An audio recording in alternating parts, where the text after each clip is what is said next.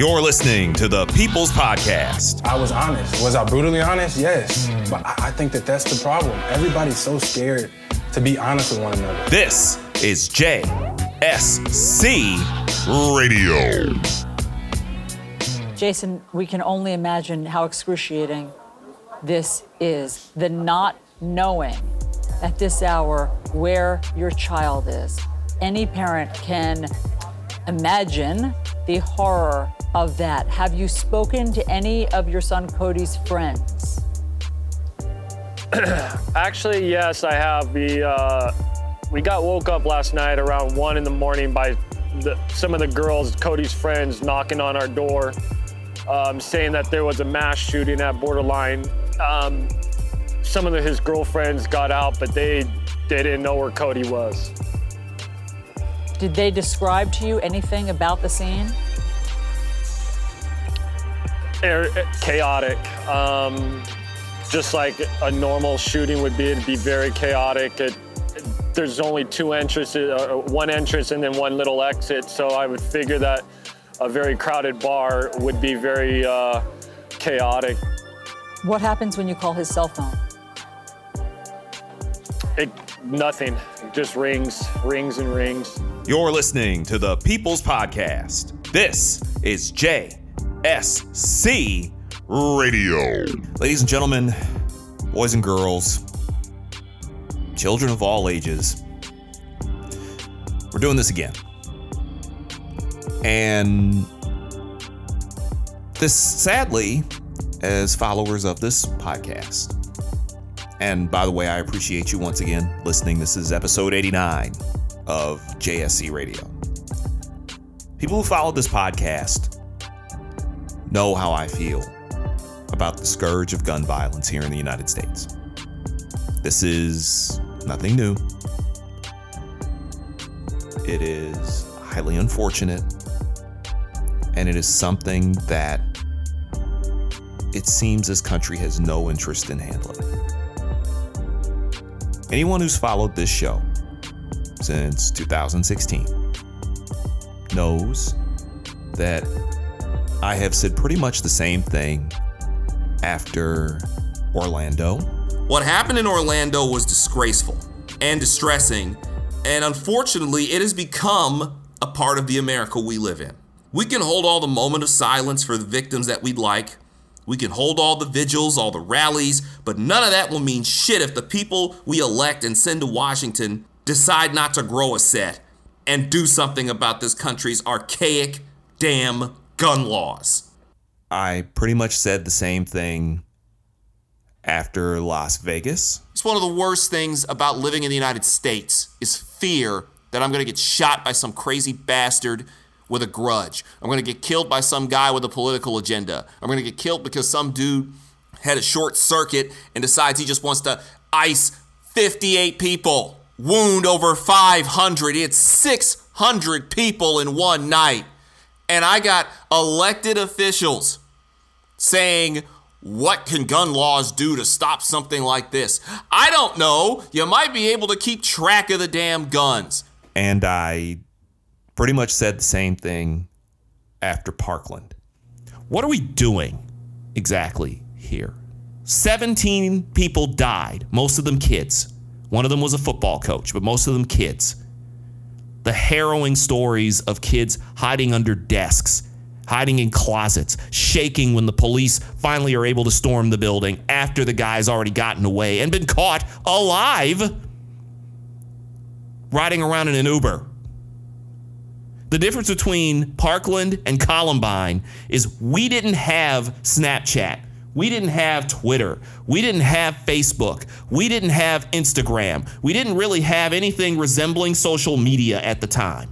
Even though we knew how dangerous and how frightening and how scary the prospect is of walking into a school and having some crazy bastard with a grudge or some weirdo terrorist or just some disgruntled teacher or former employee suddenly barge in with a gun and start firing. I, I don't know what to say. Each time I've gotten on here, gotten progressively angrier and louder and voiced a lot of pain and a lot of hurt and a lot of disgust. And I've been rather incredulous to uh, to what we have going on here.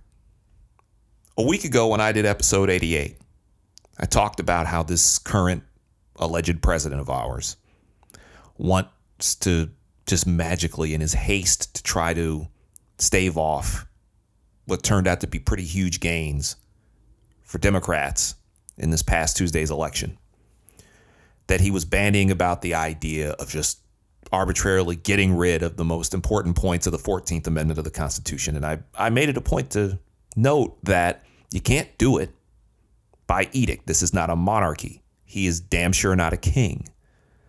And you can't do that without a congressional amendment to the Constitution. Because if you can do that to the 14th Amendment, you could just as easily do that to the second, which is by all accounts, treated as if it is the untouchable number one right in America, more so than freedom of the press, which is under attack by this administration. The 14th Amendment, the 13th, the 5th Amendment, 22nd Amendment, your 20th Amendment, your right to vote. It's it's so much a part of this country's DNA to allow this to happen. And it happened again in Thousand Oaks, California. We have another day of stories like that that you heard in the open. You have another day of mourning. You have another set of anger. You've got another Twitter hashtag bemoaning another mass shooting. And I brought this up on more than a couple occasions in episodes 11 and 52 and 67 and now episode 89 of how mass shootings, gun violence have just taken off in this century and particularly in this decade. The mass shooting in Parkland at Stoneman Douglas High School, for example, earlier this year on Valentine's Day. That mass shooting bumped the Columbine massacre out of the top 10. It got knocked down to number 11. And the most outrageous thing is is that when you look at the top 10 mass shootings in this country's history. Number 10, San Bernardino, 2015. Number 9, Parkland on Valentine's Day this year. Number 8, the tower shooting at the University of Texas in 1966. That is by far the oldest one on this list. The San Ysidro McDonald's massacre in 1984, which is number 7. The Luby's shooting in 1991 is number 6. And when that occurred, in 1991, the thought of 24 people being mowed down at one time was galling to the nation. That's now number six. Number five was last year's Sutherland Springs shooting. Number four, Sandy Hook, 2012. 28 people, really 27 because they included the shooter, but 27 people shot dead, a majority of them first graders, kids five and six years old. Number three, the Virginia Tech shooting in 2007. Number two, the Orlando nightclub shooting, the one that elicited number 11, episode 11. And number one was Las Vegas, where 58 people were killed.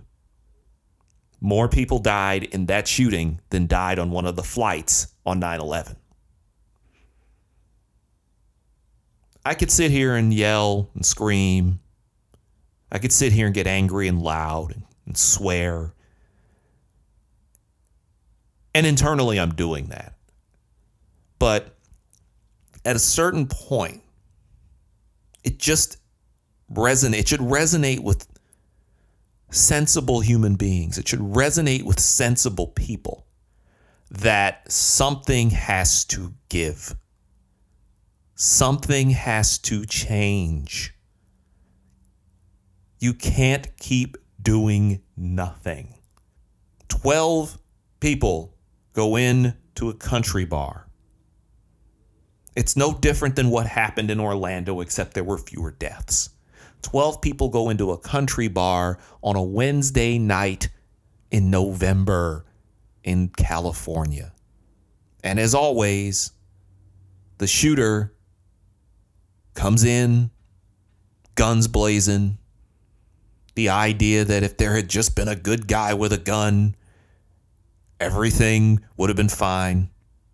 There was a good guy with a gun there, and he got gunned down before he could get through the door, as I mentioned in episode 11. He's one of the 12 victims. He's a police officer who's on the verge of retirement and was taken out by a cowardly, mentally unstable shooter. A white guy, because let's just keep it real. Most of these shooters are. I know Virginia Tech was an Asian man. I know the Navy Yard shooting was a black man, and that's a rarity. But you know the profile of these guys. I know the Orlando shooter was an Arab American. But you know. This guy comes in, just starts pumping off shots into women. He seemingly had a history of, and the people, not just men and women. He had a history of assault. When he was in the military, he had a violent attitude.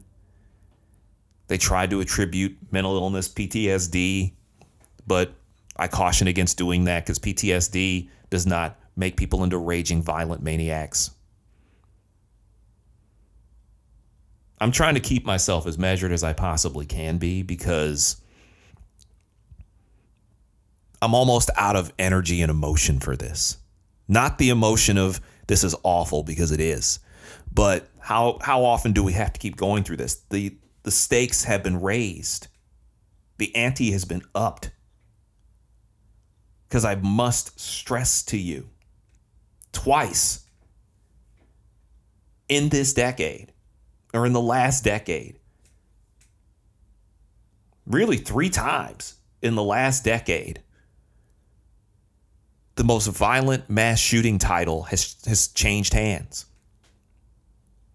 You have to remember that when Columbine happened, it was an international story.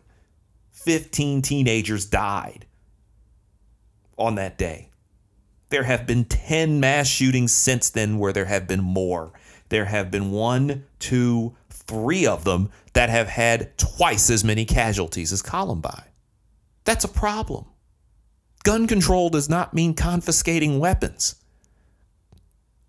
As I've stressed on every single episode that has hit on this topic, you have to go through background checks. You have to go through more hoops to get a driver's license, to rent a car, to buy a car, to rent an apartment, to buy a house, to get a credit card.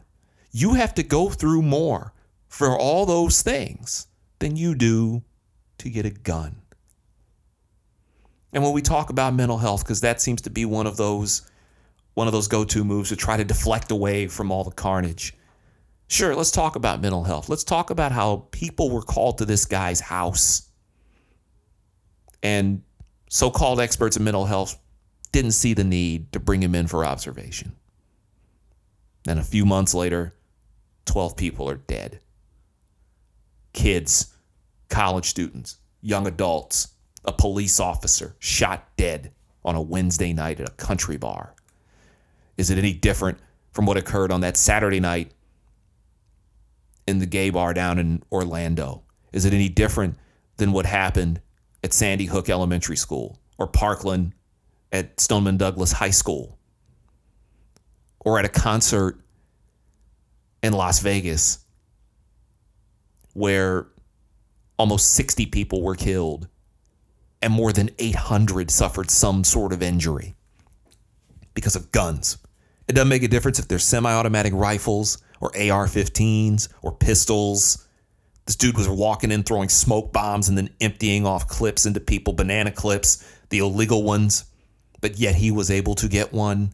Yet he had mental health issues and he had a history of violence and he could still get the gun. This country and its obsession with weapons, its obsession with guns, its obsession with protecting the Second Amendment while the First Amendment is under all out assault. You've got a president, and I put that in quote marks, who bandies about the idea of ending parts of the 14th Amendment while tucking his head in the sand on the second. You've got a whole new crop of Congress members coming in in January, thanks to what happened on Tuesday. Maybe this is the generation that, if nothing else, makes enough noise to start to tilt things in their favor. You can't do much about the Senate. But now you can start to do things. You can start to push a little bit more and push back and fight back. Because we can't have too many more stories like what happened there with Jason Coffman, the gentleman you heard at the start of this segment. He did that interview on CNN not knowing where his son was at the time and was unable to fathom what was going on. You could hear it in his voice the pain and the fear and the angst and the anguish that he's going through. But this is what our country, quote unquote, allows to continue to happen. They allow to continue to have men having to stand out in front of hospitals wondering where their son is. What are you going to do next? I don't have a plan. Um, my plan is basically just wait, go to the hospitals, and hopefully get a phone call from my son or from one of his friends that he has contacted. He hasn't contacted anybody. Uh, even his best girlfriends are out just waiting for him. So we're thinking that in the chaos, he might have dropped his phone and ran. But I don't know. I'm I'm hoping for the best, but I don't know what else to do. His son was later discovered in the bar as one of the victims. This what we want? Is it? I don't even have it in me to to yell. But please understand that I'm pissed off and I'm fed up with this. And so many of these other parents are fed up with this. So many other people are fed up with this a lot of the people in that bar were survivors of the attack in Las Vegas. Because don't get it twisted, it was an attack. It was a terrorist attack, just like the shooting at the synagogue in Pittsburgh, which was, what was that? That was barely a week ago, wasn't it? Two weeks ago or something like that. It, it seems because everything runs together. It was two weeks ago. It was a domestic terrorist attack. And this is how some people expect us to just live for the quote unquote price of freedom. Some of the same people who were lucky to survive Las Vegas didn't survive this. And there needs to be change. There needs to be more done. I had to get this out. This episode won't be dominated by this, but please understand that we're with you. And for the sensible people who listen to this podcast in different parts of the, of the world, the listeners in Canada and Sweden and the UK and Ireland, Egypt and Northern Africa, and even down in South America and Ecuador. Hola, muchas gracias to the people listening across the globe, people listening in Japan and in Spain who understand what I'm saying and within the realm of my voice. Please get it that we here in the United States, we're sick of this crap too. And we need to be better people and we need to do more as a nation to protect our own instead of protecting our own interests, which is really what a lot of this crap is about. I'm going to take a quick break here because coming up as this show goes along, I'm going to have a hell of a conversation with a really good guy who's written a book that can help a lot of people's lives in the professional world. But I wanted to make sure that before I talk to him, I got this out there. We still hear you, and we're with you. And please understand, we want more than thoughts and prayers. My name's Jay Scott Smith, and this is the 89th episode of the People's Podcast. This is JSC Radio.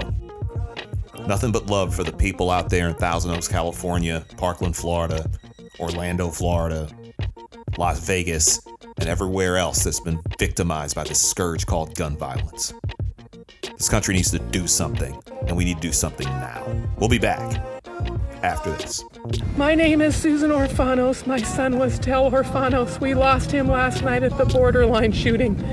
My son was in Las Vegas with a lot of his friends and he came home. He didn't come home last night, and I don't want prayers. I don't want thoughts. I want gun control, and I hope to God nobody else sends me any more prayers. I want gun control. No more guns. Thank you. You're listening to the People's Podcast. I was honest. Was I brutally honest? Yes. But I I think that that's the problem. Everybody's so scared to be honest with one another. This is JSC Radio.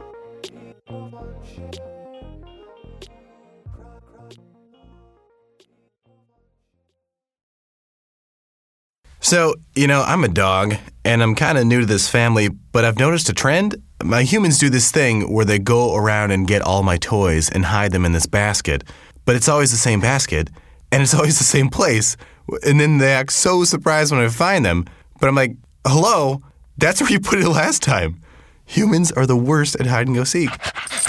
A person is the best thing to happen to a shelter pet. Be that person. Adopt. Brought to you by the Ad Council and the ShelterPetProject.org. Hey now, it's Jay Scott Smith here, the host of JSC Radio, which you can now hear on Stitcher Radio. That's right, Stitcher is radio on demand. Now you can download the free app today and it's available on iOS, Android, as well as Nook and Kindle Fire. You can take JSC Radio anywhere. The app is free, you can listen anytime, anywhere. Now if you're wondering what Stitcher is, Stitcher is an award-winning free app that lets you listen to all of your favorite shows, plus discover 40,000 news, entertainment, and sports shows such as JSC Radio. You can create custom playlists. You can rate and review this show and others on Stitcher. Please drop a friendly review on the show. Not only is Stitcher available on all smartphones and tablets, it's also in over 4 million car dashboards. It's on demand and on the go. No downloading, no syncing, no wasted memory on any of your devices. You can stream your favorite podcasts, like JSC Radio, for free on Stitcher. If you don't have the Stitcher app, simple. Go to Stitcher.com today or check out the App Store on whichever device you use. Stitcher Radio. Be sure to check it out. You're listening to the People's Podcast. And we swagger when we walk because by God we can. This is JSC Radio. So, what exactly is emotional intelligence? So the EQ, in the way I define it, is the ability to manage yourself and your environment more effectively to get better outcomes. Okay, and we also talked about during the commercial break that do you hear what you're not saying? Yes, so that's around the perceptions component. That's the hmm. second P. So that's around building an effective brand and then maintaining that brand. Mm-hmm. Within the first seven seconds of seeing you, someone makes a judgment of your value or that you're not valuable. Mm-hmm. And you have the power to make that difference. So what you're not saying can impact how your message is received. Ladies and gentlemen, boys and girls, children of all ages, welcome back to JSC Radio, episodia 89. That's episode 89 in Spanish. Jay Scott Smith here, and uh, wanted to kind of do a more proper introduction. Want to shout out my man Doc Illingsworth, whose track "Mock Punch" off his new album "You're No Fun." That's what you hear underneath you right now. Want to shout out the man Ossim Jones, who does the intro track for this show every week. It's called Blue Chucks. Hit him up on soundcloud.com slash Ossim O-S-S-I-M Jones. Be sure to hit that boy up. Want to shout out each and every one of y'all who support the show across all the different podcast providers, Apple Podcasts, iTunes, on SoundCloud and Stitcher, on Google Play and TuneIn, on Radio Public and Audio Boom, and on Spotify, and of course, iHeartRadio and Player FM. So hit it up, player. Be sure also to check out the new YouTube page. I got the link for you down below, bit.ly. It's a bit.ly link, bit.ly slash JSCTube to check out the YouTube page. I want to big up everybody who's checking me out on Patreon. Patreon.com slash JSC Radio. Thank you, Anna Stevens, the latest patron on patreon.com slash JSC Radio. We keep getting bigger every single week. Back to back weeks at that. Back at you with a little consistency or trying to be around here anyways. I want to thank all of y'all. Be sure to hit up the Patreon page, and there's going to be more stuff coming as we go along, and you get exclusive first cracks at hearing this episode. You got to hear the first segment of this show first on Patreon. So thank you so much, so much for all the support on this program, on this podcast that has still going strong through everything that's been going on this year. This podcast continues to persevere. There are ways you can persevere out here. The gentleman you heard in the intro there is a brother by the name of Marion E. Brooks. And anybody who knows me knows I'm very well read. I'm a pretty learned individual. But I'm not big on reading books. I've never been super huge on quote unquote self help books until maybe the last couple of years, where I've paid more attention to guys like Gary Vee and, and Tony Robbins. And Marion E. Brooks is different. It's a black man that I hadn't really heard of him before until an event that was held in Harlem. Yes, I know, New York City. Back in September. And that's actually where I had run into uh, Brittany Noble. You may know her from episode 85, which is still the most downloaded episode in the history of this show by a mile. Shout out to her. And Marion was at the event talking with my Grio colleague, Natasha Alford, about this book called What You Don't Know Is Hurting You Four Keys to a Phenomenal Career. And you heard him, one of the things he was talking about is a central aspect of his book talking about emotional intelligence or the emotional quotient or EQ, which is the offset of the IQ, the intelligence quotient. Well, rather than have me go on and on explaining that, I was able to get that brother in front of me and we were able to talk about his book, his really incredible rise as an executive in the pharmaceutical industry, and able to get to know more about what drove him to write this book. He's been on this tour, he's been all over the country talking about it. The fact that the day I talked to him earlier this week, actually, when I did this interview, he was coming off of meetings and running all over the place, and we were able to meet up, yes, I know, in New York City. New York City! To talk about this book and also to get more insight on his life. So I would like to welcome from earlier this week, Marion E. Brooks, the best selling author of his new book, What You Don't Know Is Hurting You. It's time for another conversation on JSC Radio. My name is Jay Scott Smith. Welcome back. This is JSC Radio. You're listening to the People's Podcast. Coming to you once again from wouldn't say the greatest city in the world because I grew up in the greatest city in the world, but second greatest city in the world, New York City. I am here and honored to be speaking with a best-selling author. He spent 20 years in, as a corporate executive, 20 plus years, I should say, as a corporate executive in the pharmaceutical industry, but he's written his first book. He's an internationally certified executive coach. His first book is called What You Don't Know Is Hurting You Four Keys to a Phenomenal Career. We're all trying to get ourselves right. We're all trying to get our careers right, whether you're a journalist, whether you're working as a banker, whether you're trying to do, whether you're trying to make videos, whether you're trying to do podcasting like me. We're all trying to get right. And we need to know the methods to success. And I'm sitting here with one of the more successful individuals I've ever had in front of me on this show, Mr. Marion E. Brooks. Mr. Brooks, welcome to JSC Radio. Thank you, thank you. I'm excited to be here. Oh, it, it, the the excitement level and the pleasure is all mine. And I wanted to, at first, I always like to start these off by getting to know the person I'm talking to. Because you're you're you've done so much. You're an author. You've been a you you've worked as a pharmaceutical executive. It just give me a little background on you, so the world can get to know you. You've been on TV. I've seen you everywhere. I've talked. I've, I've talked to people about you before. You were you had this amazing story. Tell us a little bit more about you and how you grew up, because I know you're coming to us from the state of Texas. Yes. You're, you're just like my mother's from the South too, so you're, you're a Southern guy, just like my mother. My mother's from the South too. Tell me about your tell me about your upbringing. Tell me a little bit more about you. Okay. So yes, so if you look at all of the credentials and all the things that you were describing, you wouldn't expect that from me if you look at the statistics and where I started. Uh, I was born to a single mom with three children by three different fathers. And the ironic thing about it is, she was the first child of my grandparents to have a child out of wedlock. My grandfather was a minister, and my grandmother was a first lady. She was the youngest of four, and she didn't have just one, she had three. And then my dad, he has 11 children by 10 different women. Wow. Yes. So early on, I was discounted and counted out of the game. I, I remember one Thanksgiving, uh, was, I was around six or seven years old, and I came in from outside, and all the adults were in the kitchen area, and I heard someone ask, "Whose boy is that?" And when they said my parents' name, they said, "Oh, that he doesn't have a chance. That kid won't be anything." Wow. And so I started crying and I went to the back and uh, my grandmother eventually came back there and she said, What's wrong with you? And I was like, Well, I don't want to get in trouble. I wasn't eavesdropping, but I heard what they said about me and I want to know why. Is it the way I look? Is it the way I play? Why would someone say that about me? And my grandmother, who was my guiding light and savior pretty much, said, People will put their limitations on you if you allow them to. What I want you to understand is the only limits you have are the ones that you accept. And she said, I was born in Texas in 1915 as a black woman, and I went to college. You will go to college and far beyond.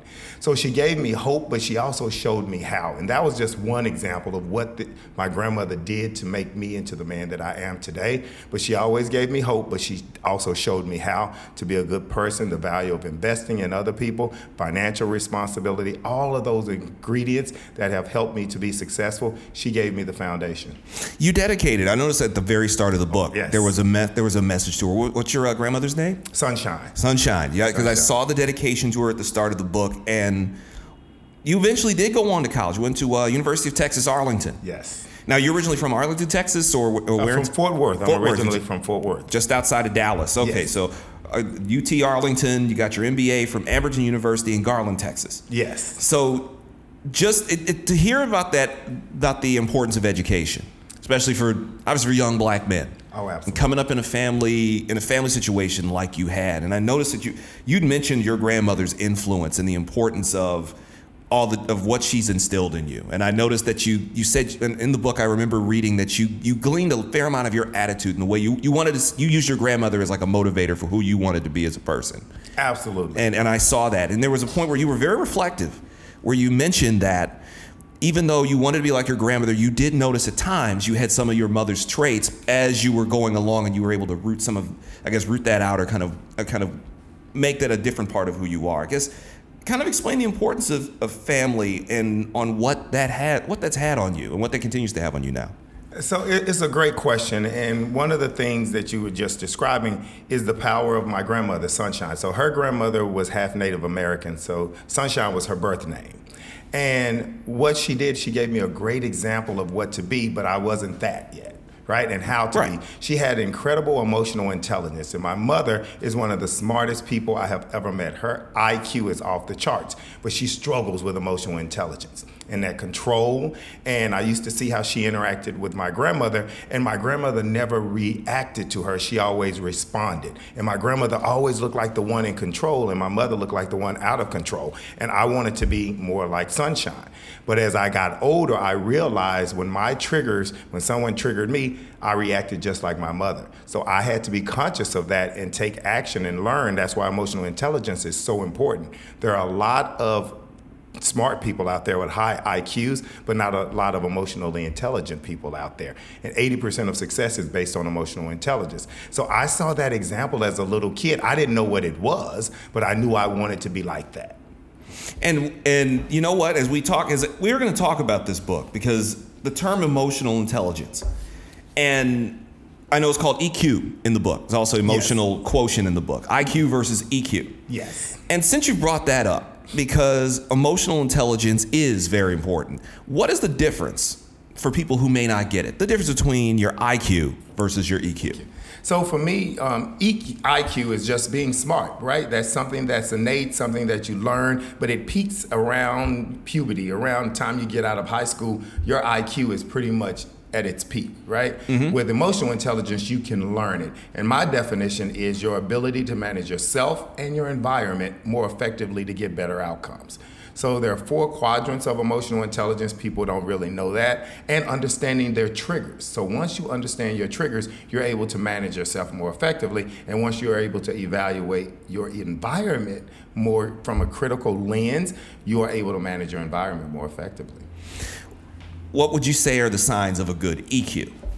signs of a good EQ. Now, one of them is self-awareness. So the primary and the foundation of emotional intelligence is self-awareness. So being able to identify when you are being productive and unproductive based on the decisions that you're making, and also understanding the things that bother you and how you react when the, when you're bothered versus respond. So there's a big difference. And then being able to do take the awareness to control. So someone is comes up and they're yelling at you and they're doing all this stuff versus you jumping back right at them, being able to identify, okay, what are my options here? How do I maintain control? How do I show up as the leader in this situation? So being able to activate what uh, is called your prefrontal cortex. So I'll step back real quick. So when you're reacting, people with low emotional intelligence, their amygdala, it's the primitive aspect of the brain. It's the part of the fight or flight or freeze component of the brain from our ancestors, you know, the primitive component.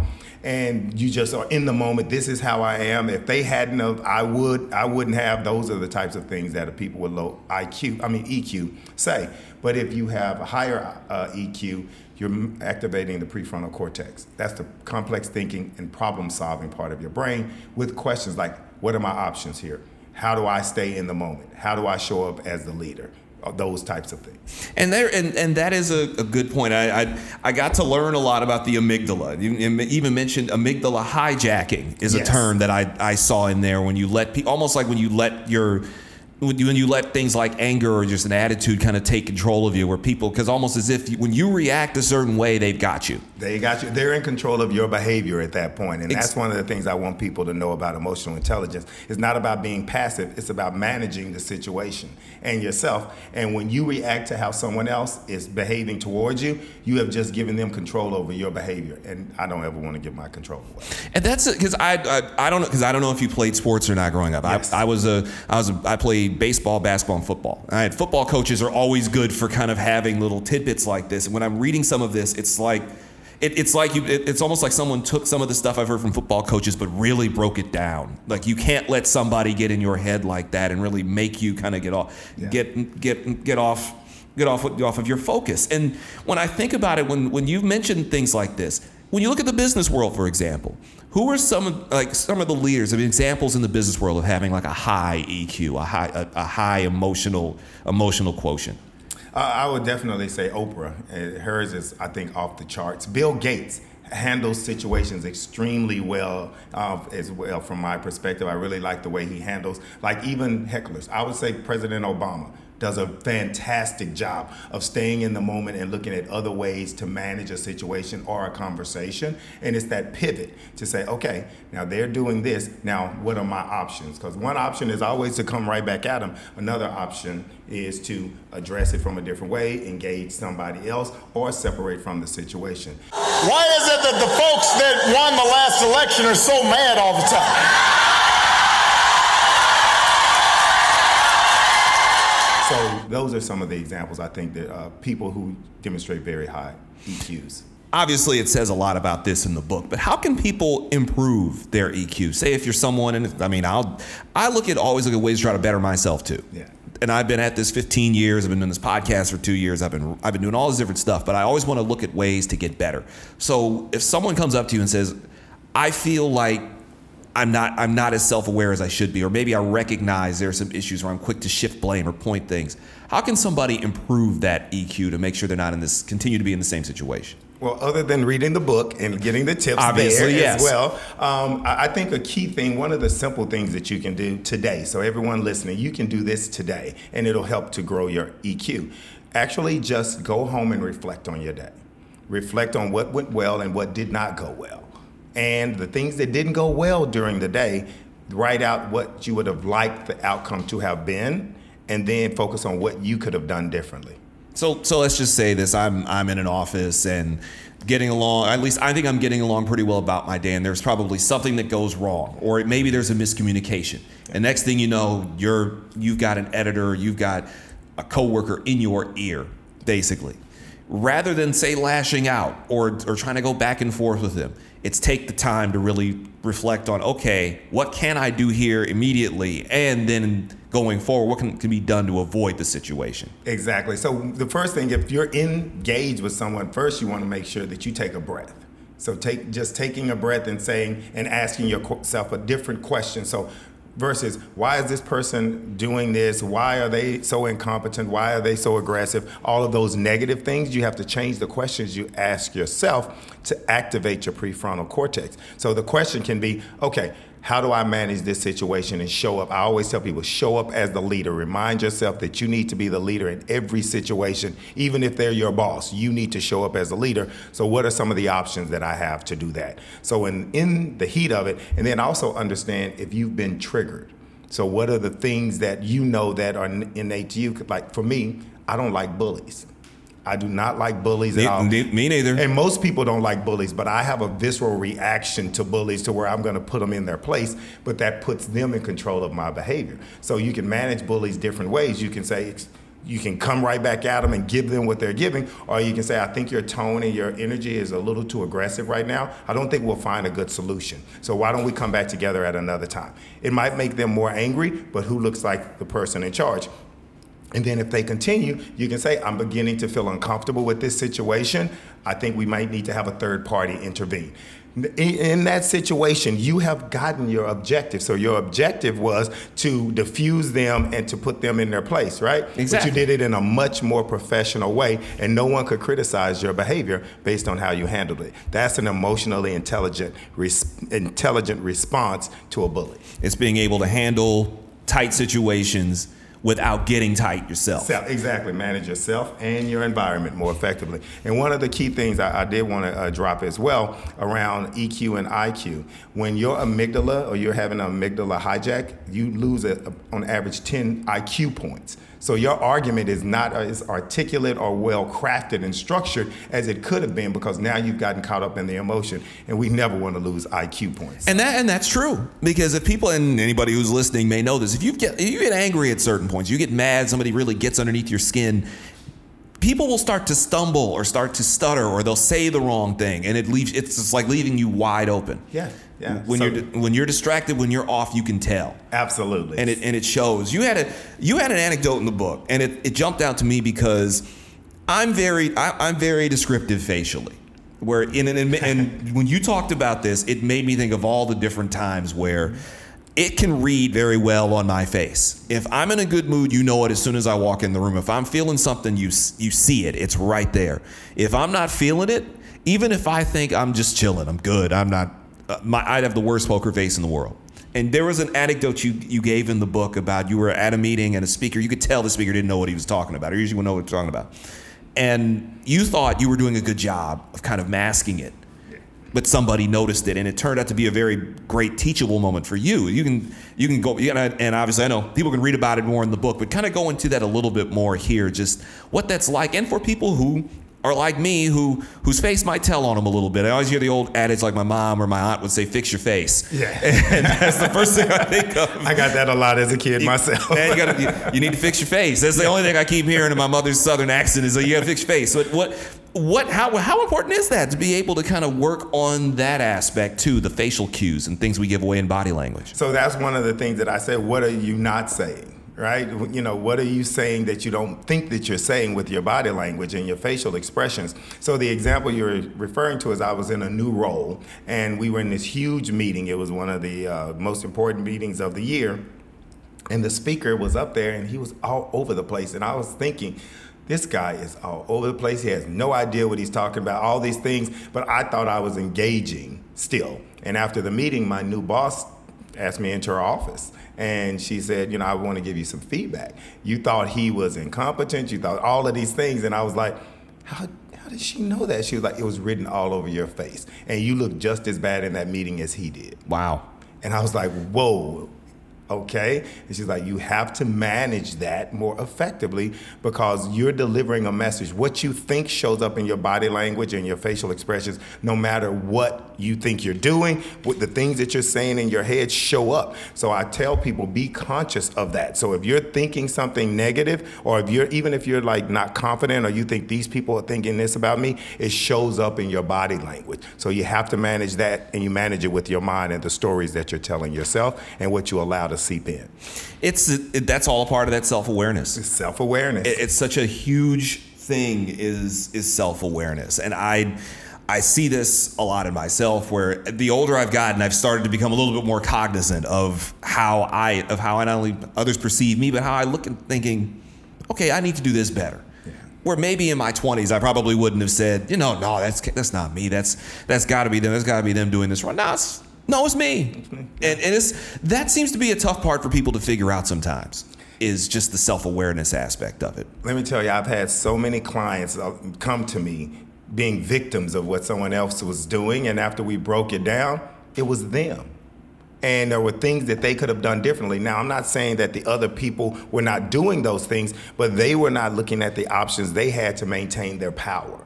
And so that's what I really teach and coach a lot around is how do you maintain your po- your power because there's always an opportunity in every obstacle. But we focus so much on the obstacle we miss the opportunity. So I help people to identify the opportunity in their obstacles so they can grow. And what drew you to coaching? Because you had this very successful career in the pharmaceutical industry. But what was it that called you to want to help people, to be able to coach, to be able to teach? I, it's a, um, I think, a continuation of my grandmother's uh, purpose of investing in people and all the investment that she did, investing that she did in me. And I started uh, at one point in my career, I was coaching um, new hires. I was in the training department, and it's the job that I enjoyed the most in my life. I do a lot of mentoring and all of those things. And what I realize is that I get the greatest joy out of watching people go from point A to point B and playing a part in helping them get there.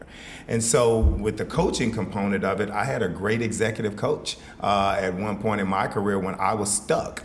And he helped me get unstuck by making some changes within me. And I was like, wow, I would love to be able to do that for people.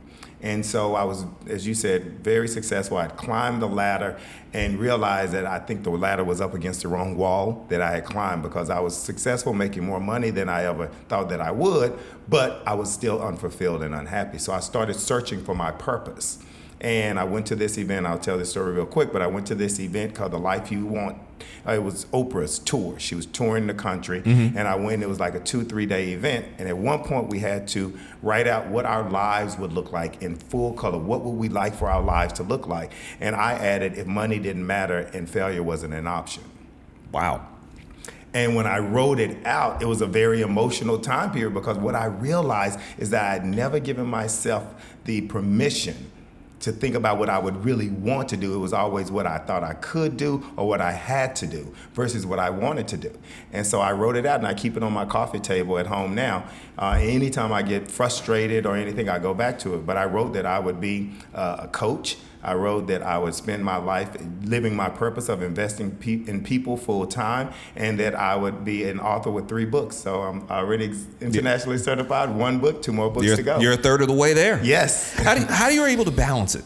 Because this is because you're still working. Yes. In this industry while coaching and writing this book. How have you been able to keep all that together? Because there are days where I struggle to remember where I put my glasses when I get up in the morning. It's like, you're you're out here doing all this. What makes that? What what makes you keep going? How are you able to pull this all off? Uh, it's a great question. Uh, so I, I prioritize. Number one, I prioritize my energy and what I'm doing, but everything I do now at this point in my life is around my purpose. So everything like the, the job that I do, I lead a team that generates over $950 million a year, but my job is to coach and to develop and the, all of those things with those people and to give them feedback and to support them.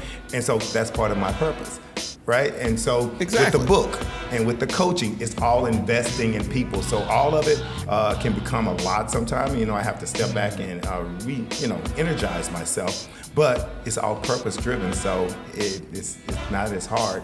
But I have to prioritize my energy, and I've learned an important word: no.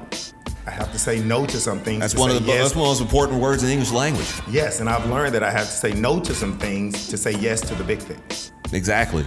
And having that time and it a lot of that goes into self-awareness. Self-awareness, It, exactly. it all it all ties back in together. Yeah, that's And- why I say that the EQ is 80% of success. And I'm not just saying it, research shows it over and over. They've done it between 70 and 80% of people's success is going to be focused on emotional intelligence. And that's why I want to try to educate people a little bit more about it because most people have heard about it, but they don't know their triggers. They don't know the four quadrants and they don't know what to do in the moment to maintain control. And that's why I'm trying to give them um, those tips. And also, it's not that hard to do. I, that's what I want people to know. Managing your EQ, being aware is the first step. You're already 10 steps ahead of the majority of people if you work on your self awareness and you know about EQ and you know when you've been triggered or you have demonstrated a poor EQ, you're already ahead of the curve. And we're only halfway through this conversation. Coming up after the break, we're going to be talking about the types of attitudes you could possibly try to expect from political leaders who actually know how to get the job done. Plus, we try not to take things personally along the way in our next conversation. And Marion gives a very eye opening answer to the question of what he feels throughout his remarkable career that he could have done a whole lot better. My name is Jay Scott Smith, and this is the 89th episode of the People's Podcast. This is JSC Radio. We'll be back after this. You're listening to the People's Podcast. What do you do if you forget a lyric? I keep stepping. This is JSC Radio.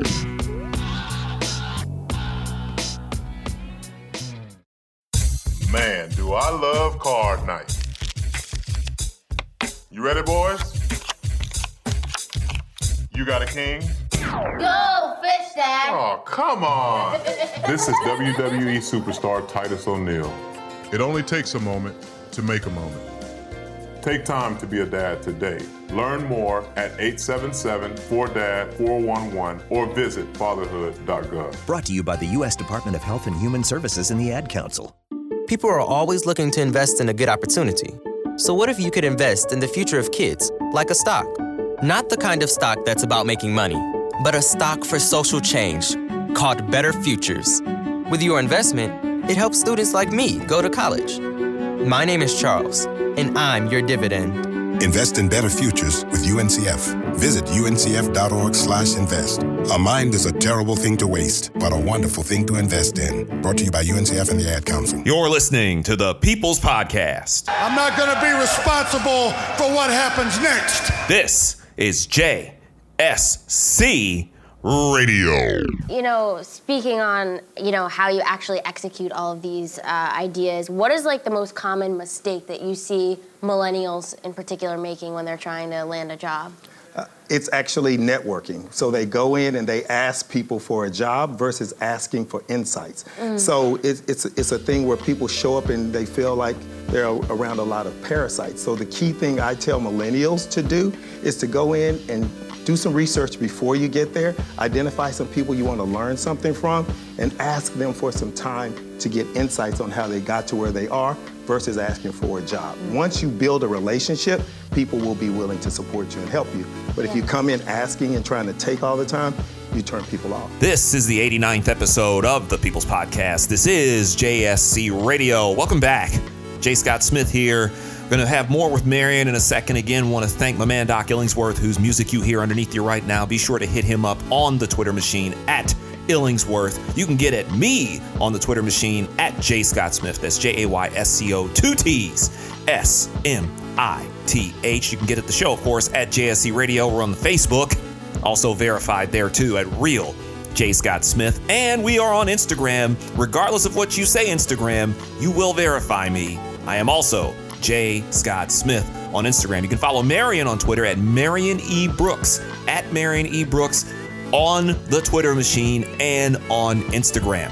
So, now to get back to this conversation we were having, last we left off, we were talking about the value of self awareness and emotional intelligence. Now we kind of get over to a different aspect of things, which includes not taking things personally. We'll get more into that and so much more as the conversation with Marion E. Brooks, the author of the best selling book, What You Don't Know Is Hurting You, continues right here on the People's Podcast. This is JSC Radio. Let's get back to it.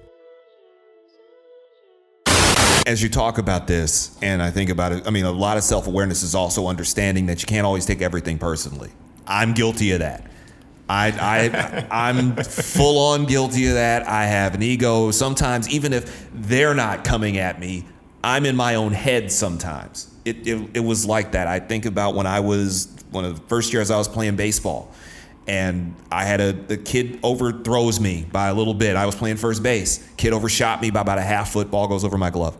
And I'm so in my head the rest of the way thinking, how did I screw this up? Instead of just saying, you got to let it go. The older you get, you let that go where, yeah, it happens, or you'll drop a ball or go through your legs. You don't let it haunt you that much. But I was even, I always hear it all the time. Don't take it personally. Don't take it personally. Well, how can I not take it personally? Well, now that I've got you in front of me, how can I and others not take things personally, whether it's criticism or shortcomings or, or intermittent failures or not even failures, just things not going right? Things of that nature. So that that's um, I love that question because it goes back to finding the opportunity in your obstacle because there's an, always an opportunity, but people again get focused on the obstacle. And Nelson Mandela has this great quote. He says, "I never lose. I either win or learn." So taking each situation as a learning opportunity of what you can do differently, more effectively or more with more impact is the key to getting past that. But also not taking things personally. Uh, it's a great book, The Four Agreements by Don Miguel Ruiz. I live by this book, and it'll change your life if you follow the Four Agreements. The most important ones to me are don't take things personally mm-hmm. and don't make assumptions. So I will sit back and I will say, okay, this situation happened, and I felt this way, and I behaved this way based on how I felt, right? Yeah. And I was like, okay, that means okay, I took that personally.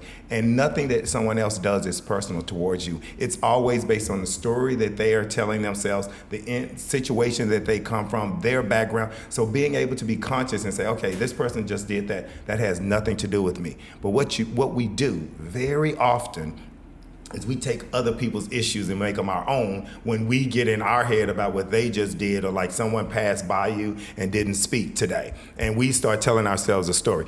Oh they must be mad at me about the report or they didn't this didn't happen or maybe i'm not getting the promotion. So we start telling ourselves all these stories and guess what happens when we start telling ourselves those stories our behaviors are focused on what the story we were telling ourselves and not reality. So we start behaving like this, and the other person thinks we're crazy. So that's the, the risk of taking things personally. Don't make assumptions, ask always ask. And people people are it's almost it's people are projecting essentially what they're dealing with onto you. And onto you and it's some of it is legitimate from their lens as far as their experiences or what they've been through. And when someone does that typically this is what it means but they are making assumptions and taking something personal. And a lot of the times I've had conversations with people where I've done that and I was thinking something I said I better ask them. And it's like oh no I'm sorry I was seeming distant today. My mother's sick and you feel like an idiot at that point because you've told yourself this whole story exactly, yeah. Doing. No, exactly. No, I get that, and, and I find myself seeing that from others, and it's just where so often than not they're thinking that oh this did you. I've had people ask me, "It's like, were you in a bad mood? Did I do something wrong?" I was like, no, I didn't even realize. Uh, that goes back to maybe my face. Might tell a different story, but but I just go like, no, actually, this is not an issue at all. I didn't know you had a problem. And then by the, by that point, it's all it's all hashed out. Yes. Because it's sometimes it's just as simple as a miscommunication. I was gonna, communication. So and then uh, also though, when people do certain things, not taking it personal is extremely important, like really important, because sometimes you be like, no, they did that on purpose. Yes, they may have done that on purpose, but it was it had nothing to do with you. It could have been any old person in the world that they would have done that to. So it's not personal towards you. Now you don't have to accept that type of behavior from anyone, but you can't take it on and make it your issue. Exactly. Don't take other people's issues and make them your own. And that's what you do when you take it personal. You, you can't carry somebody else's weight. You cannot carry their weight. It, it's it it makes it it makes total sense. And you you mentioned earlier you, you talked about how some people who had high emotional EQ and, and are able to kind of let that stuff just go right off their back, like the likes of Oprah, where I've seen so many speeches where she just it doesn't even phase her, doesn't even bother her. Does it bother her? There are guy, guys like Barack Obama, where I just recently had seen where he was doing a campaign stop for uh, Andrew Gillum, and there's a heckler in there, and he just handles it just so smoothly. that's the EQ because he handled the man. Now he did the, his objective. So it's really important. With anytime you're doing those types of things, what is your objective? His objective in that situation that you're describing was to diffuse the man and he did it. And who looked like the leader? He didn't start yelling back at him. He didn't start um, to lose control. He he showed up as the leader, and he kind of scolded the man in a nice way and said, "Hey, do you realize what you're doing?" Yeah. Are, are, are you are you here to support us? Or are you here to support? Eh, eh, what, what's the point? And he and he's very eh, very calm, very cool. Very cool. Some of the some of the all time great athletes have the same kind of mindset. Things don't rattle, and they get things get tight. The tight game late either ninth inning of a baseball game, fourth quarter of a basketball game, football yeah. game, and they aren't sweating. Yeah. They aren't worrying about it. You can tell they're not panicking, and, and you see that. When we talked about that earlier, you brought up Obama, and we're we're in the midst of an election. Yes. And you look at some of our elected officials. I'm not going to name any names, but they, they know what I'm talking about. And there, there's there's some elected officials where you see them, and could be particular political party because there's some on both sides who could do Absolutely. a lot better job of this. What should voters look for in their elected officials? What should people look for in their elected officials when it comes to when it comes time to vote them in? What you're going to run? What should you look for in in someone running for for political office at any level? For me, it's extremely important to have someone who manages themselves as a leader in all situations, and it's really critical. Like people with low emotional intelligence they can be successful to a point. But what you have to realize, especially if they are a leader, I don't care if they are the city council or you know the Senate. What happens is is that when you have low emotional intelligence, you don't keep A players on your team. because A players will not deal with that type of behavior because guess what? They have options. Exactly. B players have options. So eventually you're going to end up with a bunch of C and D players who can't do any better on your team. And so if you're leading something for a larger group, the group is going to suffer, whether it's a um, the schools in your district or it's your state because you will be ineffective because you will not be able to keep the best people on your team. And that's what people don't understand. When you're looking at political leaders, you need someone who's going to be able to keep the best people around them because we are much smarter than me is what I always tell people. So you need smart people around you, and if you want the best, you have to show emotional intelligence, you have to show respect, and you always have to treat people with dignity. And if you're not doing that, you're going to lose people. The team, you're only as good as the team around you. You're only as good as the team around you. And people with low emotional intelligence, they can start off with a great team, but they're going to eventually end up with a D team because those are the people who are like, well, I don't, I don't care. And the other thing, as far as that is concerned, is that people won't work as hard for you. They will do their job and they will go home. Now, if people feel that you respect them and that you're investing in them and that if they make a mistake, you're going to protect them and help them to grow, they're going to work much harder from you, for you. And I've done it and I've had people do it for me. You go above and beyond for those types of people. People who are not treating you with respect or that you don't trust, you don't work as hard. And I think if everyone thinks about that, they're like, okay, I'm getting my check, I have to do this, and at five o'clock, I'm out of here. Where the other people are like, well, it's seven, but I don't want to disappoint Jay. Exactly. And so I'm going to work harder for Jay because I don't want to disappoint him. And this is my definition. The difference between a manager and a leader is managers require people to do things, leaders inspire people to do things. And you want a politician that inspires people to do things because they'll do a lot more when I uh, hear that it's, and again, this is something you can apply to so many different things. You can apply it to politics. You can apply it to whether you're working in a news a newsroom. If you're if you're an athlete and or or you're a coach, if you're trying to coach somebody, it's the same thing. Some I. I haven't played football. The last, when I played football, I still think about the stuff my football coach said to me. And it's been it's 22, 23 years ago. But there were things he said, and he always inspires you to want to do more. And even and and even at his advanced age now, if I still talk to him, he still has something to say. He still has those gems and hearing that, it, it does make sense because I've worked with people where as soon as they start talking, you know, I want to run through a wall for this guy. Yes. I would. Uh, did you tell me what you need me to do? I don't care if it's four o'clock in the morning. Let me jump in the shower, go get ready, and we'll and, and we'll make this rock and roll. And I've also, yeah, and as you mentioned there too, I one of my favorite movies is Office Space, and I still think of a point where Peter is sitting there talking to his bosses, and he says, "The thing is, Bob, it's not that I'm lazy. It's that I just don't care. Don't don't care? It's a problem of motivation, all right? Now, if I work my ass off and Initech ships a few extra units, I don't see another dime. So where's the motivation? And here's something else, Bob. I have eight different bosses right now. I beg your pardon? Eight bosses. Eight? Eight, Bob. So that means that when I make a mistake, I have eight different people coming by to tell me about it. That's my only real motivation is not to be hassled. That and the fear of losing my job. But you know, Bob, that'll only make someone work just hard enough not to get fired. and you don't want to be the guy who just does enough to just to avoid getting fired. That's where this that's where things and people should really definitely need to read this book. And before I get to that, I have to ask this question. Of all the success you've had, what is something that you wish you could do over? Is there is there something that maybe you're saying, "Hey, it turned out really well, but it could have been better," or did you is there something you maybe missed on that you thought you could improve on? And kind of looking, being a little self-reflective in everything that you've done. Uh, so for me, it would be with my children. So I raised my daughter and my three nieces, and I think I could have been a better father at times. I think I could have been more focused. Wow. Because I wasn't always present because I was trying. I was running from poverty. Right, so I didn't want to be poor anymore. So I was working so hard versus running towards prosperity.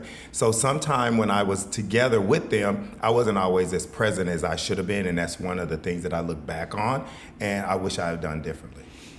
Wow, that is that is that kind of caught me off guard. There, I was ex- expect. I mean, and and you were and you raised you said you raised a daughter plus your three nieces. Yes. I'm the father. I've been the father figure for all of them, and they're um, my children, and I love them all. And they're amazing young ladies. Like when everyone asked me, "What's your greatest accomplishment?" I was like, being their father, watching these young ladies turn into who they become, and playing a part in it. That's my greatest success. That was actually going to be my next question. Yeah. Is what you consider your greatest success, and clearly you just you just noted Oh, it. It's your, it's your kids. Oh yeah, those, those young ladies, they they're just phenomenal, and being their father has been my greatest uh, my greatest joy. I would I, I would like to simply close it out with this. What's a message to somebody who's and by the way, I should note Nathan Hale Williams, who Yes. also helped you with this book, and his name is right is right on the cover of the book with you. Nathan Hale Williams.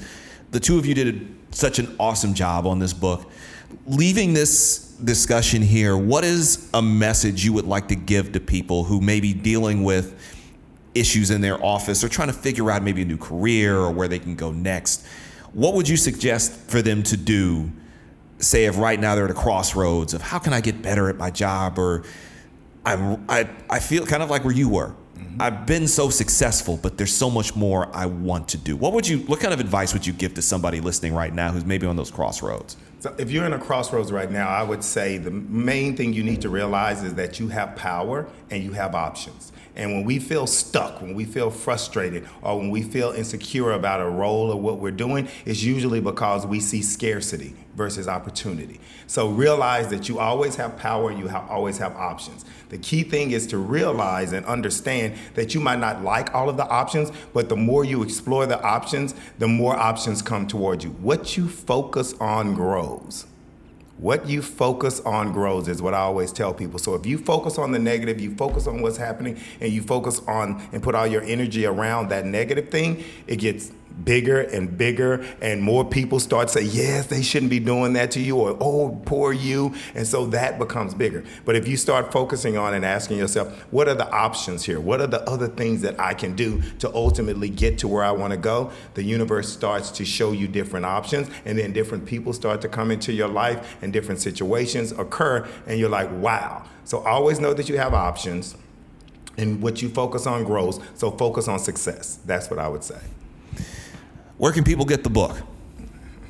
It's a simple question. Where can people find this book? So they can get it at um, Amazon.com, and they can also get it at my website, MarionEbrooks.com. M A R I O N E, don't forget the E, B R O O K S. And you told me an interesting story about why that E is there in, in Marion E. Brooks to make sure we're not just saying Marion Brooks. What is the story behind the E in Marion E. Brooks? So I'm named after my great uncle, uh, Dr. Marion J. Brooks, but it was just Dr. Marion Brooks. And in Fort Worth, Texas, he was the first African American doctor to have credentials at the hospital. So if you Google Marion Brooks Fort Worth, it comes up. He is Marion Brooks. I'm Marion E. Brooks because Dr. Brooks will always be the original Marion Brooks. It's the same thing when people refer to me as Mr. Smith. I always say, no, no, Mr. Smith's back in Detroit. you can just you can just call me Jay. I Mar- Marion E. Brooks. What you don't know is hurting you. The four keys to a phenomenal career, obviously with help from Nathan Hale Williams. Thank you so much for coming on JSC Radio. I hope anybody who's listening to this I hope you've gotten a ton out of this. We're going to make sure that we have the link, the Amazon link to this book, as well as a link to your website in the description on this podcast, by the way, to make sure people can get an opportunity to get a hold of this amazing book. Mar- Marion, Marion E. Brooks, thank you so much for coming on JSC Radio. Thank you, Jay. I had a great time. I appreciate it. And there you have it. Another one in the books. Remember, here on JSC Radio, we don't do interviews. We have conversations. And I want to thank Marion Brooks for taking the time to have a conversation with me in the midst of his crazy schedule. That brother is back down in Texas right now, taking care of business. So I want to shout out to him. See, this is what happens when you get a Sigma and a Nupe in the room. All sorts of great things happen along the way. I want to shout out Giselle Phelps of GJP Media, who helped put this entire thing together. She did a hell of a job setting this whole thing up for me. She's awesome, one of my favorite Canadians ever, and I want to make sure I shout her out. Be sure to follow GJP Media on social media. And I just want to thank each and every one of y'all for supporting this show. There will be a link to Marion's book. You can get it on Amazon. It's going to be in the description of this thing. And don't think the conversation's in there. Be sure to check us out next week for another milestone, the 90th episode of JSC Radio, as I bring in Dr. Jennifer Caudle as we get to talk about your health, my health, and everybody else's health right here on the People's Podcast. My name is Jay Scott Smith, telling you to take care of yourself. God bless. Always dare to be different. Always have your pets spayed or neutered. And remember to adopt and don't shop. And we are out of here. Of course, all the love in the world to those of you in Thousand Oaks, California. You've been through so much, but we still got your back out here. Until next time, goodbye, everybody. I have eight different bosses right now. I beg your pardon? Eight bosses. Eight? Eight, Bob. So that means that when I make a mistake, I have eight different people coming by to tell me about it. That's my only real motivation is not to be hassled.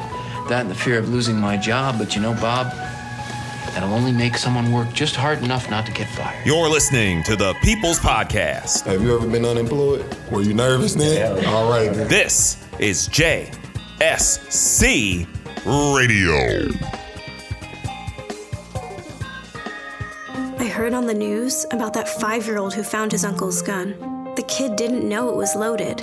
I heard on the news about that 14 year old girl who was bullied online. For like a year, she couldn't take it anymore, so she got her dad's gun from his nightstand. I heard on the news about that guy who broke into someone's house, stole a gun from the hall closet. He accidentally shot his cousin in the head. She killed herself. And later, killed the owner of the store he was trying to rob. If you own a gun, you have a full time responsibility. When you aren't using it, be sure it can't get into the hands of curious children, troubled teenagers, a thief, or anyone else who might misuse it. Your family, friends, and neighbors are all counting on you. Remember, always lock it up. For more information on firearm storage safety, visit ncpc.org. This message brought to you by the National Crime Prevention Council, the Bureau of Justice Assistance, and the Ad Council.